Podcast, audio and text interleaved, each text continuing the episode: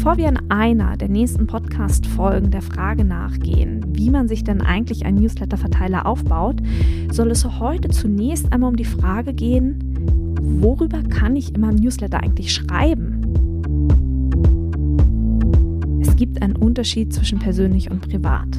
Du darfst Persönliches erzählen, du darfst eine Trennlinie ziehen, wenn es zu privat wird. Newsletter-Abonnenten sind deine Premium-Fans.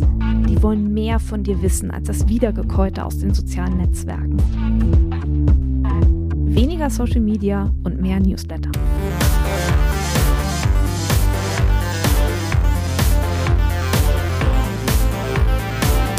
Hi und herzlich willkommen zum Podcast von Raketerei. Ich bin Imke Machura, ich wohne in Hamburg und mein Herz schlägt für Musik. Ich habe meine Leidenschaft zum Beruf machen können. Ich promote, ich bucke, ich manage ein Indie-Label. Ich bin Macherin. Ich bin eine von wenigen und ich frage mich schon lange, warum. Deswegen habe ich mich auf die Suche gemacht und ich habe Antworten gefunden. In dieser Podcast-Serie porträtiere und interviewe ich Frauen, die die Musikbranche prägen und mitgestalten.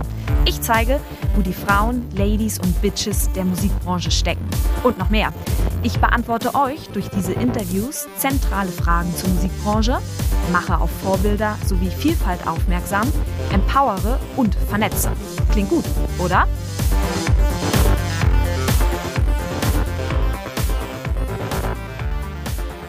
Leute, wir sollten uns mit unserem Newsletter beschäftigen und zwar dringend. Die unter euch, die meinen Podcast nun schon länger verfolgen oder auch die, die Teil der Raketerei Mitgliedschaft sind, die wissen sicherlich, dass ich eine sehr große, wirklich eine sehr, sehr große Verfechterin des Newsletters bin. Na klar, das ist ja auch ein total tolles Tool, wenn man sich eine Community aufbauen möchte. Und jeder, der sich wünscht, dass die eigene Musik gehört wird, jeder, der sich wünscht, mit der eigenen Musik auf Bühnen stattzufinden, sollte auf ein Newsletter nicht verzichten. Wirklich, jeder. Auch du, die gerade denkt, aber meine Zielgruppe liest doch gar keine Newsletter. Wirklich? Ist das so? Ich will es mal so sagen. Du hast recht, es stimmt. Viele Newsletter werden nicht gelesen. Und weißt du warum? Weil sie schlichtweg schlecht sind. Schlechtes Design. Leute, das Auge ist immer mit. Viele Newsletter sind häufig unstrukturiert, keine Aussage, Textwüsten, es wird nur verkauft. Oder aber es gibt gar kein Call to Action. Also der Leser weiß gar nicht so richtig, was er oder sie genau denn jetzt eigentlich tun soll. Ich könnte noch vieles mehr aufzählen, was ein Newsletter schlecht macht. Tja, unter diesem Aspekt hast du natürlich recht. Wäre ich deine Zielgruppe und mich erreicht ein Haufen Durcheinander in Form eines Newsletters in meinem Posteingang und darüber prangt in großen Buchstaben dein Name, also das würde ich auch nicht lesen wollen. Beziehungsweise ich würde es vielleicht einmal lesen, beim zweiten Mal würde ich es dann schon ungelesen löschen. Harte Worte, oder? Aber das ist die Realität. Wenn du jetzt denkst, boah, wann soll ich das denn noch machen? Habe ich hier einen Gedanken für dich. Streiche lieber das Bespielen von fünf deiner insgesamt sieben Social Media Profile und fokussiere dich auf zwei Social Media Profile. Und hier planst du die Beiträge vor. Und die Zeit, die dadurch frei wird, in der schreibst du ein Newsletter. Einmal im Monat. Das wird dich schneller an dein Ziel bringen als deine sieben Social Media Profile, die halbherzige Beiträge veröffentlichen, weil Hauptsache irgendwas passiert auf den Kanälen. Ich sage das so deutlich und so unverblümt, weil die sozialen Netzwerke keine verlässlichen PartnerInnen sind. Wir wissen auf Facebook, Instagram und Co. nicht, wie lange es diese Netzwerke noch gibt. Wir wissen nicht, wer unsere Inhalte in den sozialen Netzwerken eigentlich wirklich sieht. Wir wissen nicht, wann sich zum Beispiel Gesetze verändern und die sozialen Netzwerke plötzlich verschwinden oder, wie wir es jetzt kürzlich von Facebook gehört haben, sich möglicherweise auf, aus Europa zurückziehen. Wir wissen es nicht. Was ich sagen möchte, ist, dass wir als KonsumentInnen am kürzeren Hebel sitzen. Und nun stell dir mal vor, dein TikTok-Kanal. Da ist letzte Woche ein Video viral gegangen und du hast 100.000 Menschen erreicht. 100.000 Menschen. Und plötzlich macht TikTok die Schotten dicht. Dann nützen dir die 100.000 erreichten Menschen oder Views überhaupt gar nichts. Denn die Leute sind dann weg und nicht mehr für dich ansprechbar. Das ist schade, weil sehr viel Zeit und sehr viel Mühe in Social Media Content steckt. Verstehe mich bitte nicht falsch. Es soll nun kein Appell sein, komplett auf Social Media zu verzichten. Es geht eher darum, die Kommunikation nach außen, also die Kommunikation zu deinen Fans, umzuschichten. Weniger Social Media und mehr Newsletter. Einen Newsletter-Verteiler aufzubauen und diesen zu pflegen, unterstützt dich dabei, dir eine treue Fan-Community aufzubauen. Denn die Menschen, die sich in deinen Newsletter eintragen oder in deinen Verteiler eintragen, die vertrauen dir ihre E-Mail-Adresse an. Sie wollen dich kennenlernen. Das ist eine ganz, ganz wichtige Perspektive. Diese Menschen wollen dich kennenlernen. Jeder, der dich kennenlernen will, wird sich in deinen Newsletter-Verteiler eintragen. Und jeder, der die Nase voll von dir hat, wird sich auch wieder austragen. Ja, Menschen sind selbstständig denkende Wesen. Wir müssen denen die Arbeit nicht abnehmen und denken, ach, ich melde mich nicht zu oft, ich möchte denen nicht auf die Nerven gehen. Falsch. Deine Aufgabe ist es, regelmäßig Newsletter zu schreiben. Und die Aufgabe deiner, deiner Fans, der KonsumentInnen, deren Aufgabe ist es, zu entscheiden, ob sie das lesen wollen oder nicht. Aber du musst ihnen die Möglichkeit geben, es zu lesen. Bevor wir in einer der nächsten Podcast-Folgen der Frage nachgehen, wie man sich denn eigentlich einen Newsletter-Verteiler aufbaut, soll es heute zunächst einmal um die Frage gehen, worüber kann ich in meinem Newsletter eigentlich schreiben? Denn diese Frage müssen wir zuerst klären, bevor wir anfangen, einen Newsletter-Verteiler aufzubauen. Denn ohne Inhalte gibt es keinen Newsletter. Ich glaube, kein Satz ist mir häufiger begegnet als der Satz, ich habe nichts zu erzählen. Dabei haben wir alle richtig viel zu erzählen. Auch wenn uns das gar nicht so bewusst ist, weil wir vielleicht denken, dass es ja total langweilig ist, was wir erleben. So ist es aber nicht. Genau aus diesem Grund stellt sich die Frage, wie wir herausfinden können, worüber wir in unserem Newsletter schreiben können. Und ich habe hier eine kleine Faustformel entwickelt, gepaart mit Fragen, die du für dich beantworten kannst. Vorab, wenn es darum geht, Inhalte für ein Newsletter oder für deinen Newsletter zu finden. Also, versuch als allererstes einmal Klarheit über die folgenden Fragen, die ich jetzt nennen werde, zu bekommen. Die erste Frage lautet, wer bin ich? Die zweite Frage lautet, wie klingt meine Musik?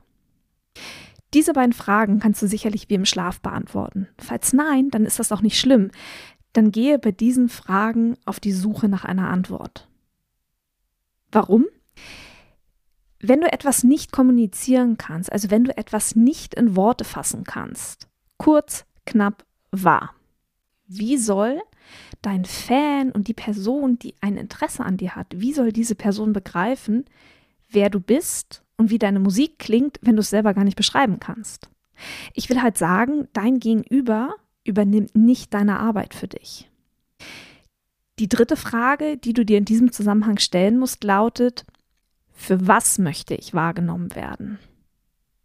Du musst dir das so vorstellen. Wir alle erfüllen unterschiedliche Rollen. Wir sind Musikerinnen, Mütter, Schwestern, Ehefrauen. Genauso ist es auch mit deinen Leidenschaften, Hobbys oder auch Interessen. Wir alle haben mehr als eine Sache, die uns anspricht und für die wir inhaltlich brennen.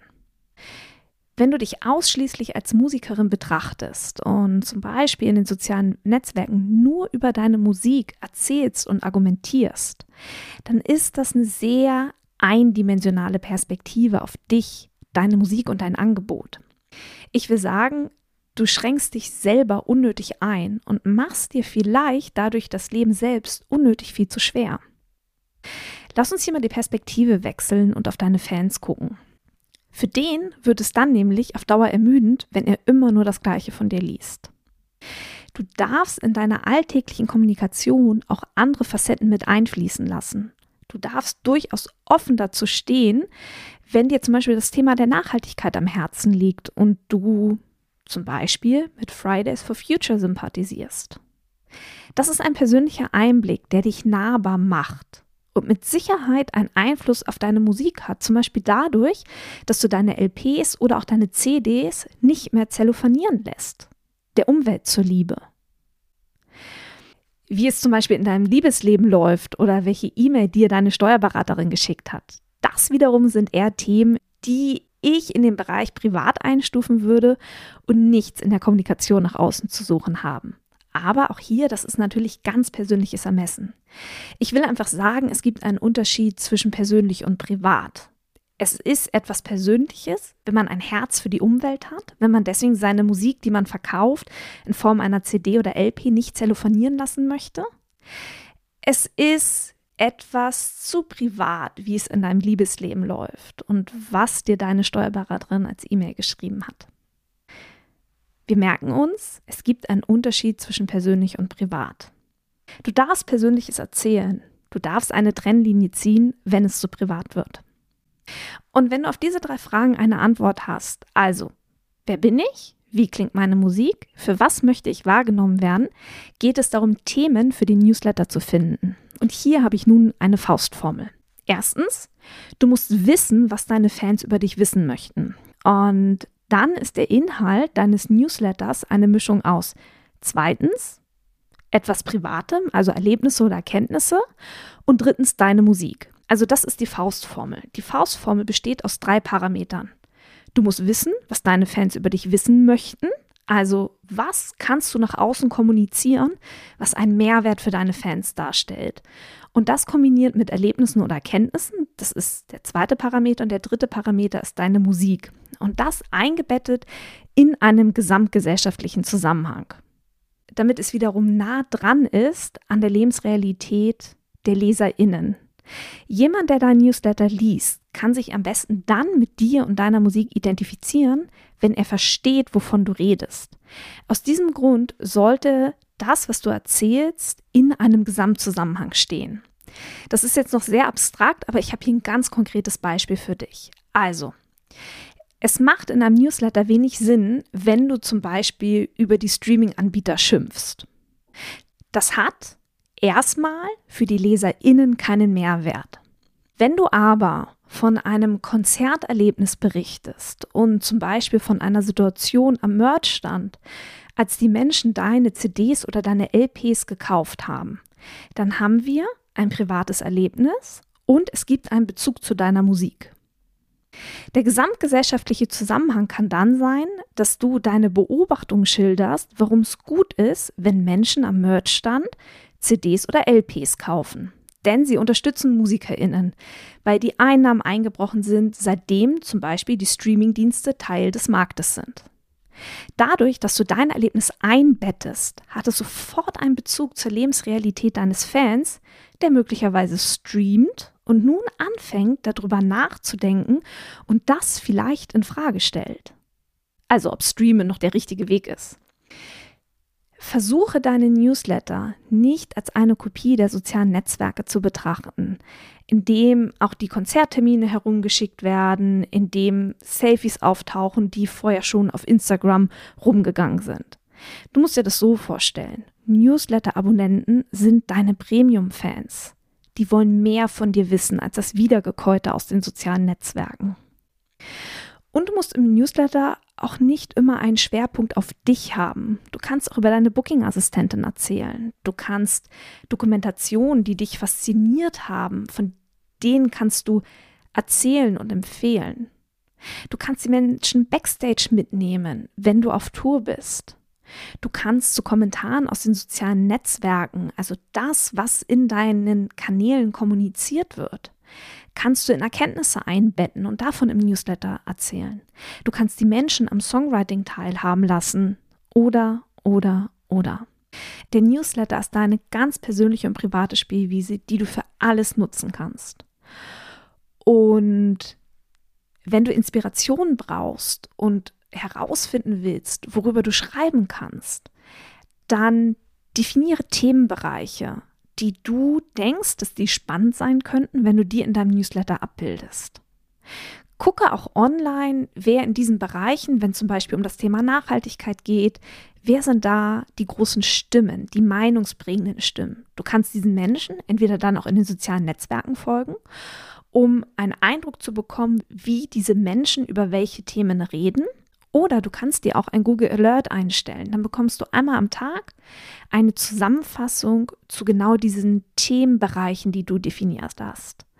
Und du kannst, wenn du auf diese Art und Weise dich inspirieren lässt, über was du schreiben kannst, kannst du dieses Wissen, das auf diese Weise zu dir getragen wurde, auf deine Lebensrealität übersetzen. Was heißt das jetzt konkret? Im Prinzip sind es drei Schritte, die dich unterstützen, wirklich unverwechselbare Inhalte für dein Newsletter zu konzipieren. Erster Schritt, du brauchst Klarheit über dich und deine Musik sowie über deine Haltung und auch über deine Rolle. Zweitens, diese Klarheit übersetzt du zum Beispiel in einer Erkenntnis, die du hattest, oder du berichtest von einem Erlebnis. Wichtig hier nochmal, es gibt einen Unterschied zwischen persönlich und privat. Ja, es ist persönlich einen Einblick zu geben, übers Liebesleben zu reden, das ist möglicherweise zu privat. Und das bettest du in einem Zusammenhang ein, der an der Lebensrealität der LeserInnen dran ist, damit er versteht, damit sie versteht, wovon du redest. Dritter Schritt, hierfür kannst du zum Beispiel Google Alerts nutzen als eine Inspirationsquelle, um zu gucken, wer redet wie über Themen und wie kann ich das so übersetzen, dass es relevant wird für meine LeserInnen. Wenn du anfängst, ein Newsletter zu konzipieren, fang erst einmal mit einem Thema pro Newsletter an, einmal im Monat. Du kannst dich an die Inhalte deines Newsletters langsam rantasten. Vielleicht noch ein letzter Tipp. Erstelle dir eine Themenliste und sammle alle Ideen, die du zwischendurch hast. Ich denke, das kennen wir alle. Dann will man anfangen zu schreiben und der Kopf ist leer. Und mit einer Themenliste, die du anfängst zusammenzustellen, kannst du dem vorbeugen.